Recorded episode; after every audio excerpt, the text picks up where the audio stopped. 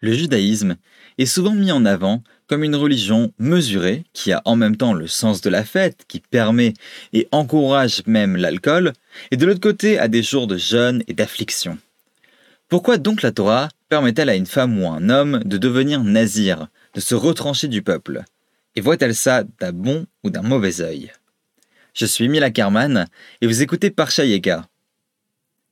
Il est écrit dans Maïnbar, la paracha de cette semaine, Daber ben Israël va marta aleem, isha qui afflit l'indor neder nazir, leazir lachem, miain veshechar yazir chometz sain vechometz shechar lo ishte, vechol mishrat anavim lo ishte, etc., etc. Kol yomin izro, mikol asher yaase migefenayim, mechartzanim ve'ad zag lo yochel, kol yomin neder izro ta'ar lo yavor al Kadosh Gadel Peras Donc l'Éternel parla ainsi à Moïse, parle aux enfants d'Israël et dis-leur, si un homme ou une femme fait vœu d'être nazir, voulant s'abstenir en l'honneur de l'Éternel, il s'abstiendra de vin et de boissons enivrantes, ne boira ni vinaigre de vin, ni vinaigre de liqueur, etc. Tout le temps de son abstinence, il ne mangera d'aucun produit de la vigne, depuis les pépins jusqu'à l'enveloppe, tout le temps stipulé pour son abstinence, le rasoir ne doit pas effleurer sa tête, il ne doit pas se raser.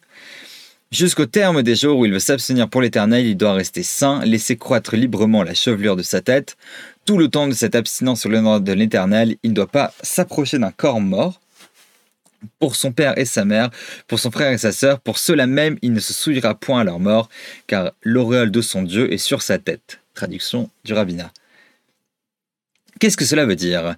Eh bien, quand quelqu'un fait vœu de nazir, ça pourrait être un homme ou une femme sans aucun problème, eh bien on laisse pousser complètement ses cheveux, euh, on ne doit pas s'approcher d'un mort, et euh, on ne doit pas boire du vin, ou a priori toute boisson enivrante selon, certains, selon euh, la traduction. Qu'est-ce que ça veut dire? Rabbi Bechaye nous dit que la portion de Nazir vient juste après celle de la femme Sota, et on va y revenir. Ça veut dire qu'une personne ayant vu le processus épuisant et dégradant de la sota déciderait, après coup, de s'abstenir de boissons enivrantes parce que ça mène à la débauche et la sota, la femme soupçonnée d'adultère, aurait été victime de cette débauche-là. Le nazir voit que se laisser aller complètement à la boisson ne peut que aller vers la débauche et les cheveux longs seraient peut-être un moyen euh, de les avoir au quotidien devant soi en manière constante d'un rappel à son vœu, peut-être comme les tzitzit que l'on a. Et l'expression yafli, qui vient appuyer l'idée d'un excès de l'autre côté, parce que cette racine-là peut aussi vouloir dire quelque chose de différent.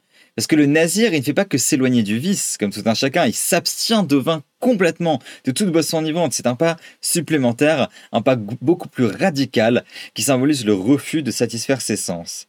Nazir, ça peut vouloir dire comme kadosh, séparé, et c'est ce que dit le Ibn Ezra quand il dit Yafrish davar qui olam Il fait une chose complètement séparée, exceptionnelle, parce que la majorité du monde court après ses pulsions. Et donc le nazir serait quelqu'un qui renonce à ses pulsions complètement et dit non seulement je ne veux pas euh, aller à la débauche, mais je vais m'abstenir de tout ce qui pourrait même de très loin euh, m'y conduire. Le nazir, c'est une figure d'exception. Il refuse le monde des sens pour un monde du sens. Et pour le Rambam, c'est une démarche qui est complètement louable. Il dit dans ses Ilchot Nezirut que celui qui dit Avala Anoter Lachem Derer Kedusha Rezen Il dit celui qui fait ce vœu-là de se consacrer donc à Dieu, eh bien c'est une voie de sainteté, eh bien c'est très très très bien. Et donc c'est sur et sur celui qu'on c'est sur une personne comme ça qu'on dit que euh, il est complètement sacré aux yeux de Dieu et qu'il est l'égal d'un prophète. Il dit aussi dans son guide des égarés, en 348, il dit l'objet, donc le but du nazarite, d'être nazir, eh bien, est évident c'est euh, le, nazir, il veut s'éloigner complètement du vin qui a ruiné tellement de personnes, qui les a conduits tellement à leur, perte. Et donc le nazir, il dit qu'il va même ajouter à cette interdiction euh, en s'abstenant de tout ce, qui peut lui, tout ce qui peut lui conduire, même quelque chose qui n'est pas encore du vin, mais simplement la vigne. Et donc toute personne qui ne boirait pas serait appelée sainte, selon le Rambam. Et il serait même l'égal du grand prêtre. On va y revenir aussi. Parce que le grand prêtre ne peut pas, vous le savez, c'est le seul qui ne peut pas se rendre tamé, qui ne peut pas se rendre alors, impur, avec beaucoup de guillemets. Il ne peut pas être dans un état de, de Touma, et même quand euh, quelqu'un, un proche parent pour, de lui meurt. Et donc c'est quelque chose qui n'est demandé qu'au grand prêtre et donc au nazir. Et donc cette, chose exceptionnelle est appuyée aussi par le commentateur euh, Sforno. Iaflis, ce serait se distancer des plaisirs vains des personnes ordinaires. Un nazir n'est pas une personne ordinaire, c'est une fille de renonciation pour se vouer complètement à Dieu. C'est s'abstenir de vin et de plaisirs sensuels. Et euh, on pourrait même penser que ces pratiques sont là pour pallier aux désirs et pratiques de flagellation qui pouvaient avoir lieu auparavant dans, certains, dans certaines euh, tribus païennes. Et on le sait aussi, à la fin du rituel, qu'est-ce que fait le nazir? Le nazir coupe ses cheveux à la fin du rituel, une fois qu'il a fini d'être nazir, puisqu'on dit je suis nazir pour tant et tant de temps, a priori, eh bien, il coupe ses cheveux, il les amène, à, il les amène au prêtre, et il amène aussi une offrande de faute. Et donc vous vous doutez bien que ça a fait couler beaucoup d'encre. Quelle est donc cette offrande de faute?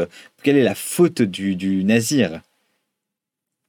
Rachi, sur place, va nous dire que la faute du nazir, c'est cette abstenue du vin, justement, c'est-à-dire les plaisirs de la création. Car dans le Talmud, il est écrit que toute personne qui jeûne beaucoup est appelée un fauteur. Et euh, ça vient d'une interprétation donc de Rabbi Eliezer Akapar Berebi qui dit que euh, quelle est la faute euh, quelle est la faute finalement du nazir de s'être empêché de kiffer en fait le vin c'est-à-dire toute personne qui s'empêche de vraiment apprécier le vin, et donc toute personne qui s'empêche d'apprécier les plaisirs de la vie, les plaisirs physiques en général, eh bien est un fauteur, selon une version de la, de la Gemara, enfin, c'est-à-dire selon un avis rabbinique. Parce qu'il faut aussi le savoir, il existe deux types de naziroute. Une fixée dans le temps, où donc le nazir ne s'abstiendrait que pour un, certain, un certain temps, euh, des plaisirs de la vie, et puis après, il euh, prend disons que le rituel lui permet de se reprendre contact avec la, vie normale, mais il y a aussi une Nézirut qui, qui ne prend jamais fin, une Nézirut Olam, et qui ne prendrait fin qu'avec sa mort. Et donc, à quoi va renoncer le Nazir pour toute sa vie?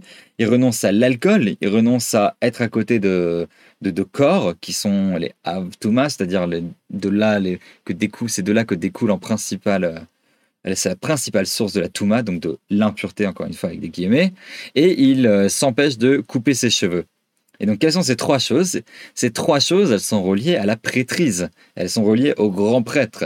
C'est le grand prêtre qui ne peut pas, euh, qui ne peut pas euh, boire, on l'avait vu dans le cas de Acharemot avec Nadav et Avihu, c'est-à-dire le grand prêtre ne peut pas boire d'alcool quand il va, enfin les prêtres en général ne peuvent pas boire d'alcool quand ils vont dans le El Moed, et c'est d'ailleurs le premier, c'est d'ailleurs le premier commandement que va donner Dieu euh, aux, grands prêtres, et pas à Moshe mais à Aaron. Les prêtres n'ont pas le droit d'être à côté de personnes qui sont, qui sont mortes.